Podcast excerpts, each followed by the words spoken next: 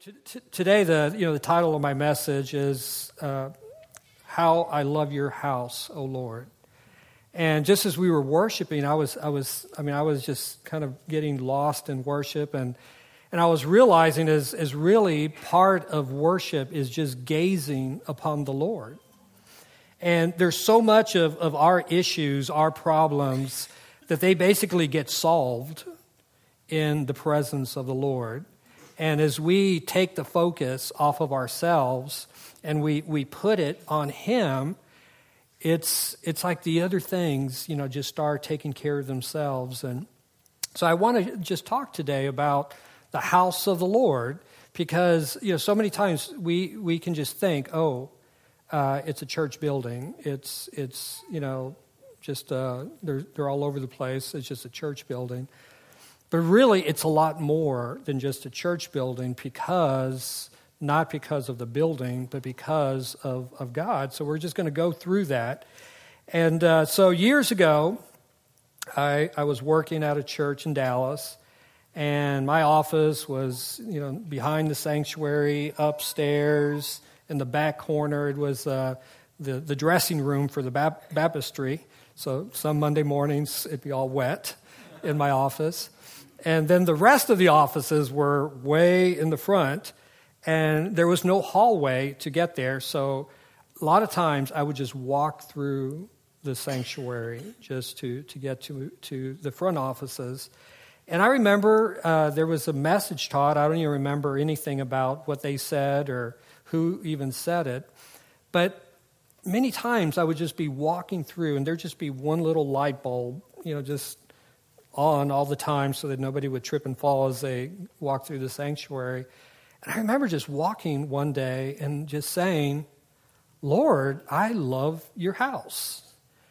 And and as since I was always walking through through this space, many times I would just find myself just saying, Lord, I love this house. And because for me it was a place of transformation. It was a place where all these times that I met the Lord, in this house and all the changes that that, that had happened at, up to that point and that continue to happen today. So, kind of the key verse that I want to share, or, I mean, by the way, we're going to share a lot of verses today. I hope you love the Bible. Uh, but it's Psalms 26 8. And it says, I love the house where you live, O Lord, the place where your glory dwells. See, it's not just a building, whether it's rented, whether it's purchased. It really isn't just a building, it's a place where he dwells. And uh, it's, it says in Psalms 132 7, let us go to his dwelling place, let us worship at his footstool. Arise, O Lord, and come to your resting place, you and the ark of your might it's, it's like, like God chooses to use these church buildings, it's like his footstool. So he's kind of looking on the earth, and, you know, because God's everywhere. Okay, so it's not like he exists in one place and then he walks over to Soma to visit. He's everywhere, and but there's times that he chooses to, to present himself. They call it the manifest presence of God, where he comes and he says, Oh, here's his little footstool, and I'm going to choose to dwell there. And I'm going to choose to, to, to, to meet you there. And that's why these places are important, because of that it's a dwelling place for the Lord. So in Exodus, you've been on Exodus, right? Uh, Exodus 25 8 it says, uh, and I'm going to, since there's so many stories that I'm going to be reading today, I'm just going to kind of cut some verses. But in Exodus 25 8, it's the first time where it's, it's God's talking to Moses about building a tabernacle. And he says, Then have them make me a sanctuary for me and I will dwell among them. So, this is the place, this is the verse that, that really clarifies God's thought is you build it and I will dwell there. So, because I was wondering, it's like, well, is it just in our mind, you know, that, you know, it sounds good, God's here? Uh, it's like, no, it's his idea that he says, have them make the sanctuary and I will dwell there. So it's, it's like I, I, I was just thinking about it. It's like, okay, there's a timeless God. God doesn't live in time. And um, he just chooses to kind of step into time and dwell with us in this place. I think that's pretty cool. so, and again, it's not that this is the dwelling place it's just a dwelling place. So, you know, Soma's great, you know, but there's a lot of great churches. So it's not, you know, the place, it's just a place for his presence. So, what I, I want to quickly just go over uh, there's five houses of God that are talked about in the Bible, and I'm just going to quickly go through them. And uh, what I want you to be thinking about as I go over them is whose idea was it? Okay, was it God's idea or was it some man's idea? Okay, because it's going to be both. So be thinking of whose idea was it. And then the second was what was the response of the people towards this house of God? So the first one, um, Jacob. Okay, so Jacob, Abraham, Isaac, and Jacob. So he was fleeing because uh, of naughtiness. His brother wanted to kill him. And so he stops by this place and it's time to go to sleep. So he gets a rock, which to me is not very comfortable, but he puts a rock and just falls asleep and he has a dream. And so people call this kind of Jacob's ladder, but he sees just this vision of, of, of a stair, stairway to heaven and angels going up and down. And, and then the Lord speaks to him in, in this dream and basically says, I'm going to I'm to bless your socks off. So, this land that you're sleeping on, it's yours and to your descendants. So he wakes up and he goes, and this is uh, Genesis 28 16 and 17. He says, Surely the Lord is in this place and I was not aware of it. He was afraid and said, How awesome is this place! This is none other than the house of God. So he called that place Bethel, which means house of God. So, so in this situation, uh, he, you know, actually didn't build anything. I mean, just put a couple of rocks and did some sacrifices. But it was just Jacob that just it's like he just got this revelation of God and said, Wow, your presence is here. This is your house. And, and it's interesting. His response was, was found, is found in verse 22. And he says, And of all that you give me, I will give you a tenth. It's interesting because this was before the law, so there was no teaching about tithing. And it was literally the guy just wakes up, has this incredible dream, and just says, God, I'm a tither from now on. and uh, now his granddad, you know, he, we have evidence that Abraham tithed once, but Jacob is the first tither. Okay, so that's the, that's the first one. Uh, Bethel, the house, the first house of God. Very simple, but hey, that was the first one. The second one was the tabernacle of Moses. And this is found in Exodus 25. And, okay, tell, I'll tell you that before I started preparing for this message, I, I didn't realize how incredible this, this tent was. Okay, I mean, I, I, you know, I've seen pictures of it, and it looks good, but I mean, it wasn't that incredible to me. But it, I changed my mind.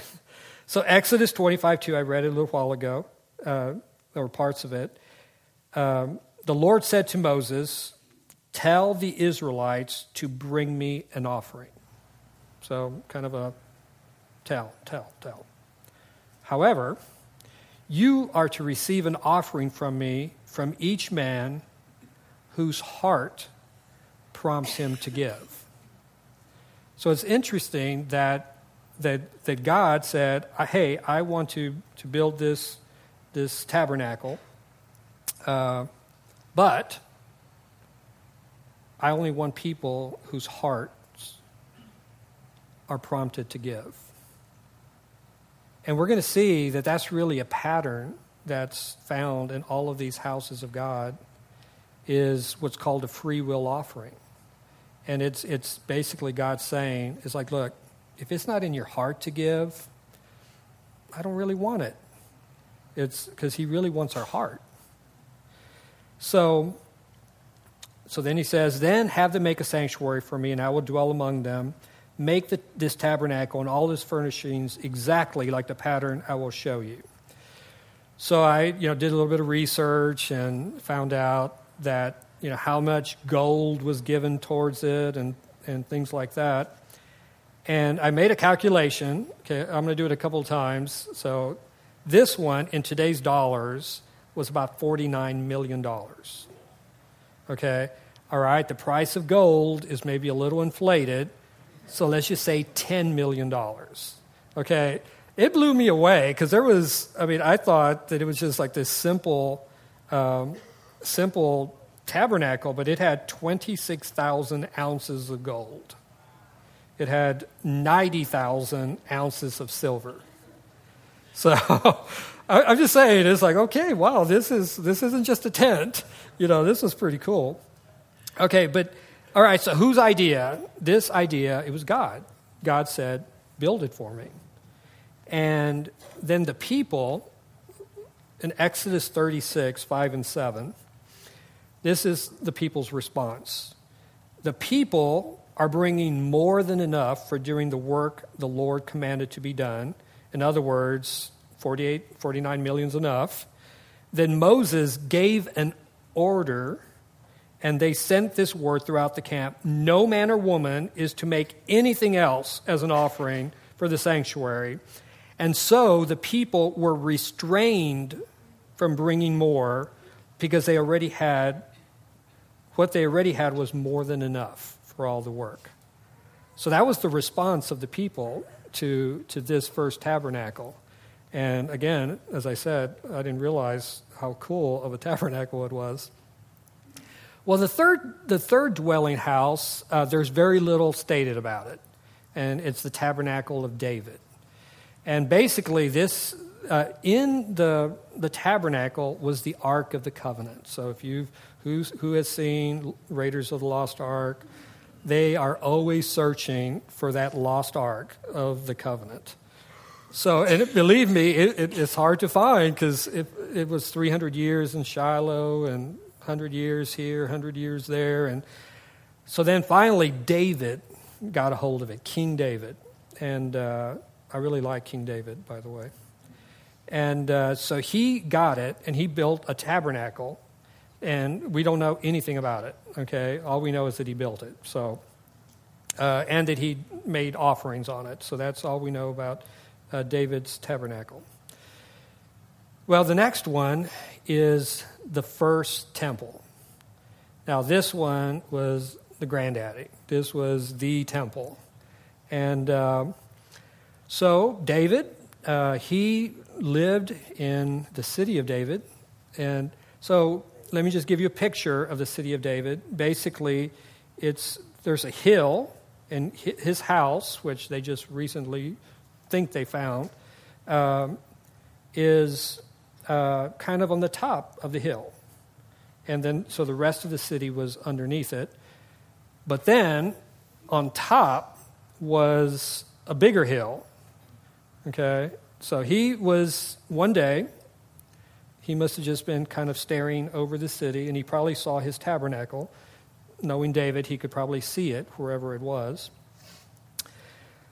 So it says in 2 Samuel 7, he says, Now it came to pass when the king was dwelling in his house, and I'm sure it was a nice house, and the Lord had given him rest from all his enemies all around, that the king said to Nathan the prophet, See now, I live in a house of cedar, but the ark of God dwells inside tent curtains.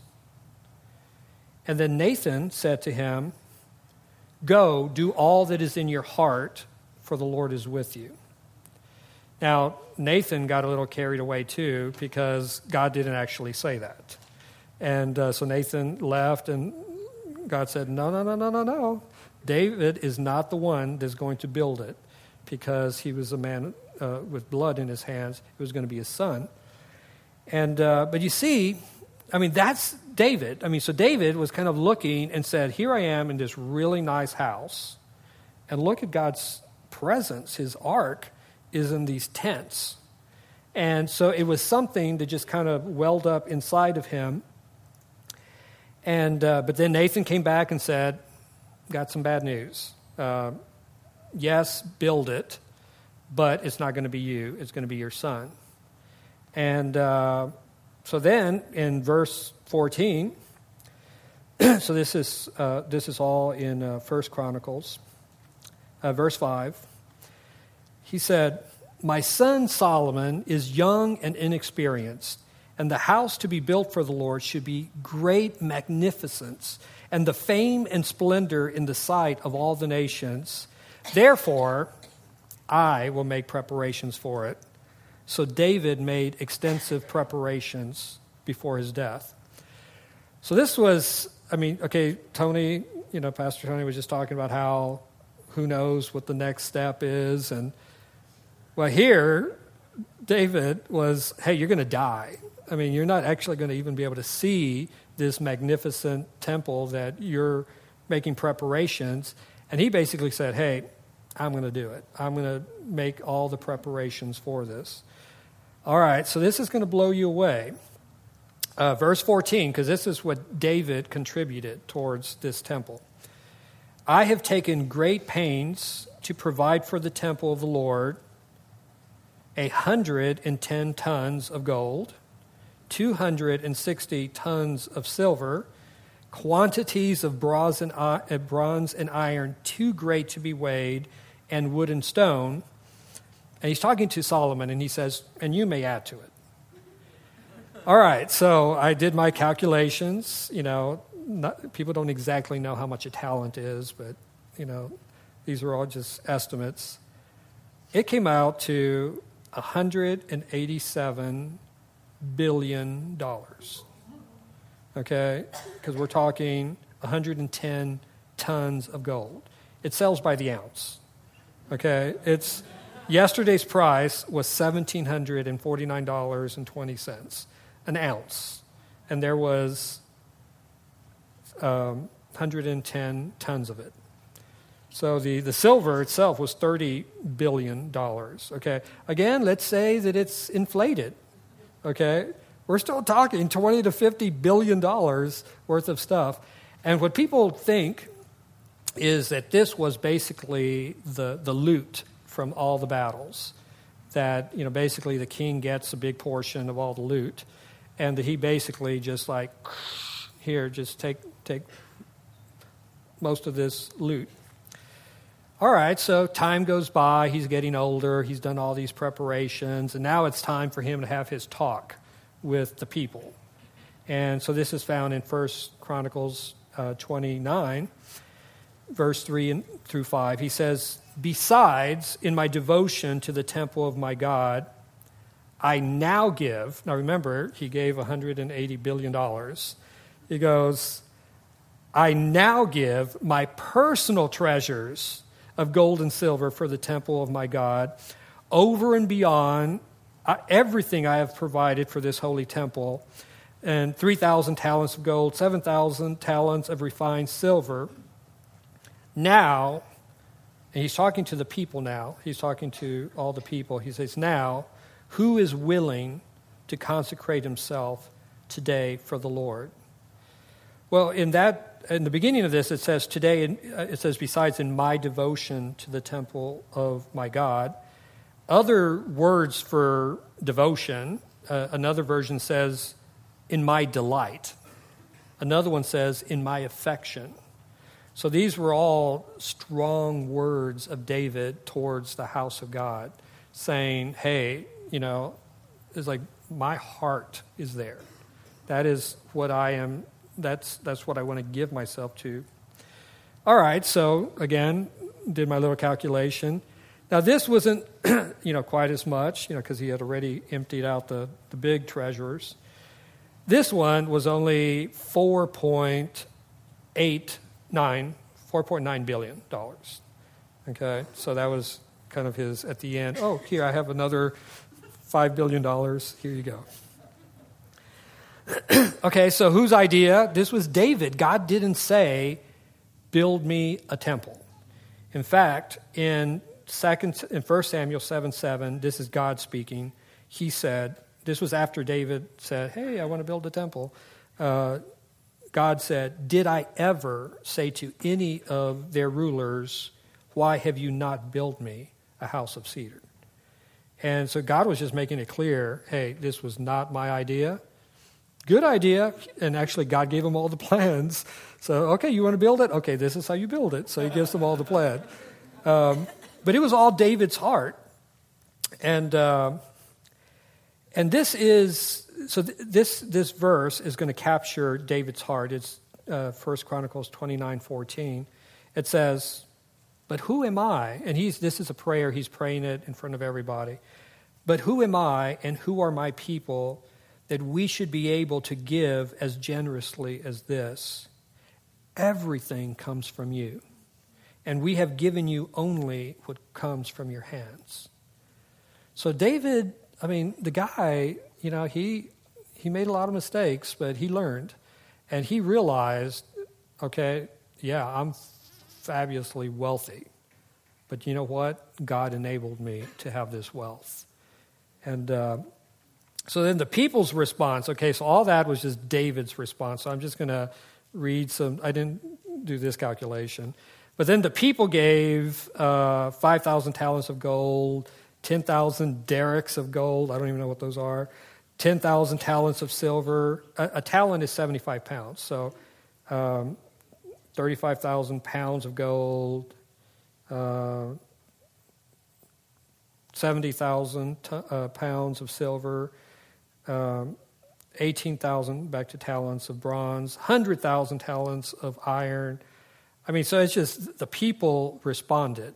Okay, now I'm not sure that much was needed after what David did, but the people still kind of got back in, got into it.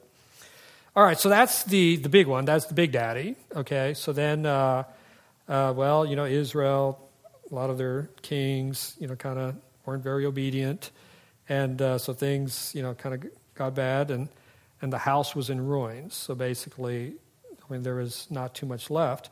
So then it was time for the second temple. And uh, so they were actually in exile. So they were, you know, Babylon had taken them away. And, well, then the kings of Medes, uh, Medes and the Persians kind of, you know, beat the, the Babylonians. And uh, so this is, so now we go into the book of Ezra. And this is verse 1 and 2.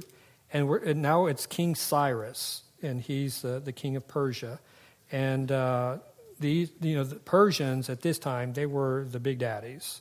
I mean, uh, if you ever saw the movie 300, I mean, they had hundreds of thousands of soldiers. I mean, they were huge, their kingdom. So this was King Cyrus.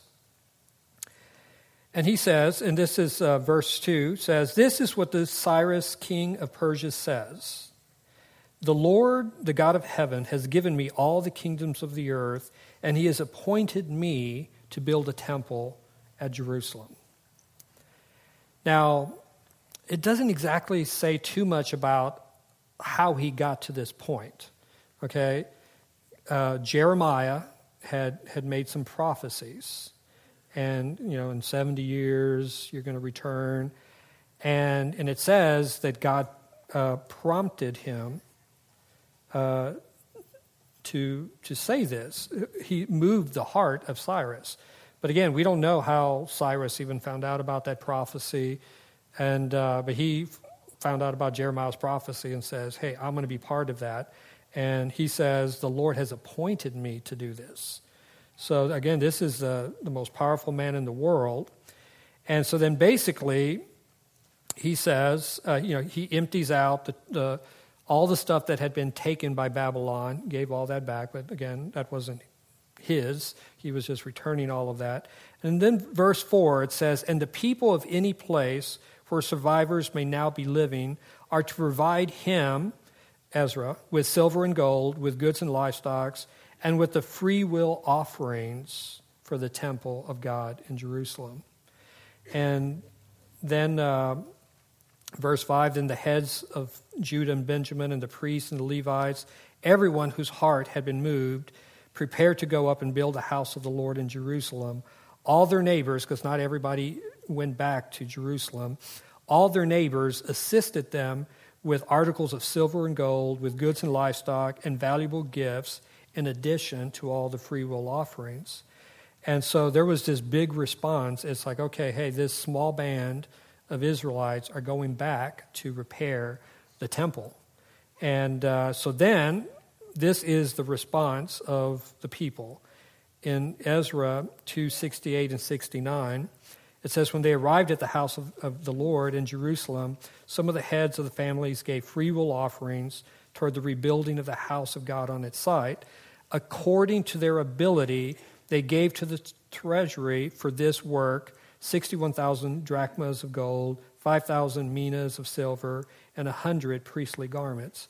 So that was all, you know, again, so this was just the king, you know, the king saying, hey, uh, that temple's pretty important, so go. And you got to remember, they were enslaved. Okay, they were captives. And so it was really the king saying, hey, I'm going to set you free. Whoever wants to go, you're free to, to go to rebuild that temple. Well, uh, in Ezra, there's actually three kings that get involved, so I'm going to uh, just quickly go over them. But the second one was actually King Darius, and this is Ezra 5 and 6. And, you know, the temple work had stopped because people had come against them. And then they appealed to the, the new king, Darius, and Darius searched the records and found what King Cyrus had said. And he says, Hey, go, go, go rebuild it. Don't, don't interfere with them. And he's, then he says, the expenses of these men are to be fully paid out of the royal treasury so that the work will not stop. Whatever is needed for the burnt offerings must be given. And, and I'm going to read this verse in the Message Bible. Uh, this is uh, around Ezra 6:11. I've issued an official decree that anyone who violates this order is to be impaled on a timber torn out of his own house, and the house itself made a manure pit. So it was like, I mean, Darius was like, dude, don't let this house be built. And uh, again, these were pagan kings. Okay, these weren't, you know, God loving. I mean, they just they they were just pagans. Well, then the next king was King Aziz, Xerxes, something like that. Okay. It, looks like Artaxerxes, but I'm sure that's not. So again, something happened. The building had stopped. And he says, Moreover, you are to take with you the silver and gold uh, the king and his advisors have freely given to the God of Israel, whose dwelling is in Jerusalem, together with all the silver and gold you may obtain from the province of Babylon. He is basically saying, hey, whatever you need from the province of Babylon, you just, you know, here's the blank check, as well as the free will offerings of the people and priests for the temple of their God in Jerusalem. So these pagan priests, I mean, kings, somehow they, they, they kind of knew. It was like, wow, you know, it, I'm, I'm not going to order these people to give to the temple. If they're going to give, it's going to be free will. So it's like, where did they get that? I mean, it's, so it's like all these kings are basically saying, hey, anybody that wants to join in. You know, they're kings. They could say, you have to. We're going to put a tax. Every Israelite is going to have to, to pay to rebuild that temple. But no, these three, the most powerful men in the world, basically said, and free will offerings. So, again, whose idea? It was the kings. I mean, it was basically the three kings. And uh, the, the, the, people's response was free will offerings. So those are you know basically the, the five the five uh, houses, and so I, I want to talk about two attitudes of the heart, because you know when you go through something like this, where you're you know trying to raise funds for for for a building, it, it really comes down to the heart, and that's where with you know with these verses that I was sharing, it just kept talking about free will offerings, free will offerings, free will, you know, and it's so I'm thinking, okay, so on one hand, these are the two kind of attitudes. One is like the widow's mite. So, you know, Jesus was looking, people were giving into the treasury, and people think that it wasn't tithes, it was actually offerings that they were giving. And she throws in two mites. So I don't know what a mite is really, but very little. And, uh, and Jesus says, I tell you the truth, this poor widow has put more into the, the treasury than all the others. They gave out of their wealth, but she, out of her poverty, put in everything, all she had to live on. Now, this widow, uh, that's how her affection was towards God. It's like, hey, you know, I just have these two mites, but, you know, and she was probably, she might even been embarrassed you know, to put it in there. And uh, I, I, remember one time uh, I was doing a, I was a executive pastor at a church in Virginia, and we were doing this big stewardship campaign, trying to raise uh, eight million dollars. It was a big project, and um, we were having these small receptions, and, and there was this this elderly widow, and she had a, a son who was um, me, you know, mentally challenged. And so she sat kind of in, in the back. And it, I mean, this was early. I mean, it was all empty. And, and, you know, so I went up to her and I, you know, thanked her for coming and asked her, well, why don't you sit up front? And she goes, Oh, oh, she goes, I, I don't have that much to give. I'm going to leave that space for people that can give more. And my heart just kind of, kind of you know, cracked in, in two. And it's like, no, no, no, no, please come sit at my table. So I, I brought her up to, to sit on my, my table because her heart was she wanted to give, and she did give, but she knew that what she had wasn't numerically a lot. Well, okay, so that's concern for God. That's concern for his kingdom. Well, in, in Haggai, we, we see the opposite. And this is, uh, so before, um, well, this is Haggai 1, 2, uh, 2 through 4. It says, This is what the Lord Almighty says. These people say, because again, the temple had been stopped. Um, this time, the time is not yet come for the Lord's house to be built. This is God speaking. The, the, these people say, The time has not yet come for the Lord's house to be built. Then the word of the Lord came through the prophet Haggai Is it a time for you yourselves to be living in your paneled houses while this house remains a ruin? So, in one, it was a concern for God, the other was a concern for people's own well being. And, and we contrast this with David, who was living in his paneled house, and he was looking out and said, no, you know, why am I here when the tent I mean, the ark is in the tent. And here, these people were, were looking at the ruins of the second temple and saying, you know, hey, I'm going to build my house. And uh, the, the, another contrast is found in Luke, and there's the, the rich young ruler, and then there's Zacchaeus. So the rich young ruler basically comes to Jesus and says, What does it take to, to get eternal life? And so Jesus basically says, Well, be a good person, you know, do this, this, this, this.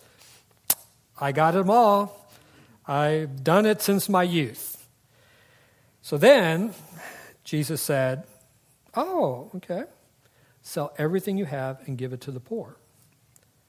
And his face just dropped. He just was sad and he walked away. And it was because he had many possessions. Okay, so that's the rich young ruler. Zacchaeus was a tax collector. Okay, now we are not very fond of the IRS today, but back then they were even worse. I mean, they I mean they put you in prison. You know, they, they were bad people. They were very despised. The the Jews hated tax collectors because they were partners with the the Gentiles in, in all of this stuff.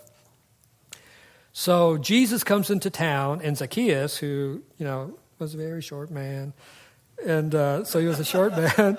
So he climbs up to a tree to to see Jesus because he you know finds out that they're com- that he's coming, but everybody, all the regular people, are are blocking his view. So he climbs up and he looks down, and then Jesus says, "Hey, I want to have dinner with you," and he jumps down and says, "Great." And then the the Jews say, you're eating with tax collectors to, to Jesus. And Zacchaeus, okay, totally unprompted. I mean, he just has just jumped off the tree. Okay? Jesus didn't give any speech, he was just walking by. And then Zacchaeus says, Here and now I give half of my possessions to the poor, and if I have cheated anyone out of anything, I will pay back four times the amount. Wow. Okay, so over here, I mean, Jesus was giving a sermon to the rich young ruler of what does it take to, you know, to approach him, and and he was, oh, I got that, I got that checked off, checked off. Ooh, give? Uh, no, no, buy. And then Zacchaeus, who was a tax collector, basically was saying, hey, half here, right, half. I mean, there was no sermon, there was no moving message, you know, then we're going to pass the plate. No, it, it was just his heart. His heart was, wow, the king is before me, and I got to do something. I'm just going to give. So, so, so a common theme in all of this is just that free will offering. It's just something that just comes up inside of you and just says, hey, I want to do this. So I just made a little list a, what a free will offering is and what it isn't. Okay, so a free will offering is not an obligation. So it's not, you have to. Okay, because even God was saying, hey, I only want people whose heart is prompted. So a free will offering is totally voluntary. Okay, so that should free you because it's not an obligation, it's voluntary. A free will offering is not meeting other people's expectations. So it's like, man, you know, Joe gave, you know, I know Joe's going to give, so I'm sure he's expecting me to give. Uh, it's like, no, a free will offering is a desire of your heart. So it's something you want to do. A free will offering is not from guilt. Guilt says, man, I got to do something. You know, it's like everybody's doing something. I guess I should do something. I don't want to do something, but I, am going to do something. A free will offering is a prompting in your heart that you want to follow because God is going to prompt hearts, and then it's up to you of what you want to do with that prompting. And finally, a free will offering is a delight. So, like David was saying, wow, my affection, my delight, my devotion. Okay, so a free will offering is a delight. I mean, it brings a smile to your face it's something, you know, kind of you walk kind of with a little step because you're happy. It is not a, a grievous action. Because sometimes, you know, some people, they like give and they're sad. I mean, it's, it's like they're, they've like, oh, okay, here. You know, it's, here's my offering. It's like, dude, that's not what it's about. So, um, so that's what I, I, just wanted to share. That it's you know to me, uh, it just comes down to how you view the house of God, and it's not about it's not a transaction between you and Tony, the elders, Soma. It's it's it's not just because there's a need.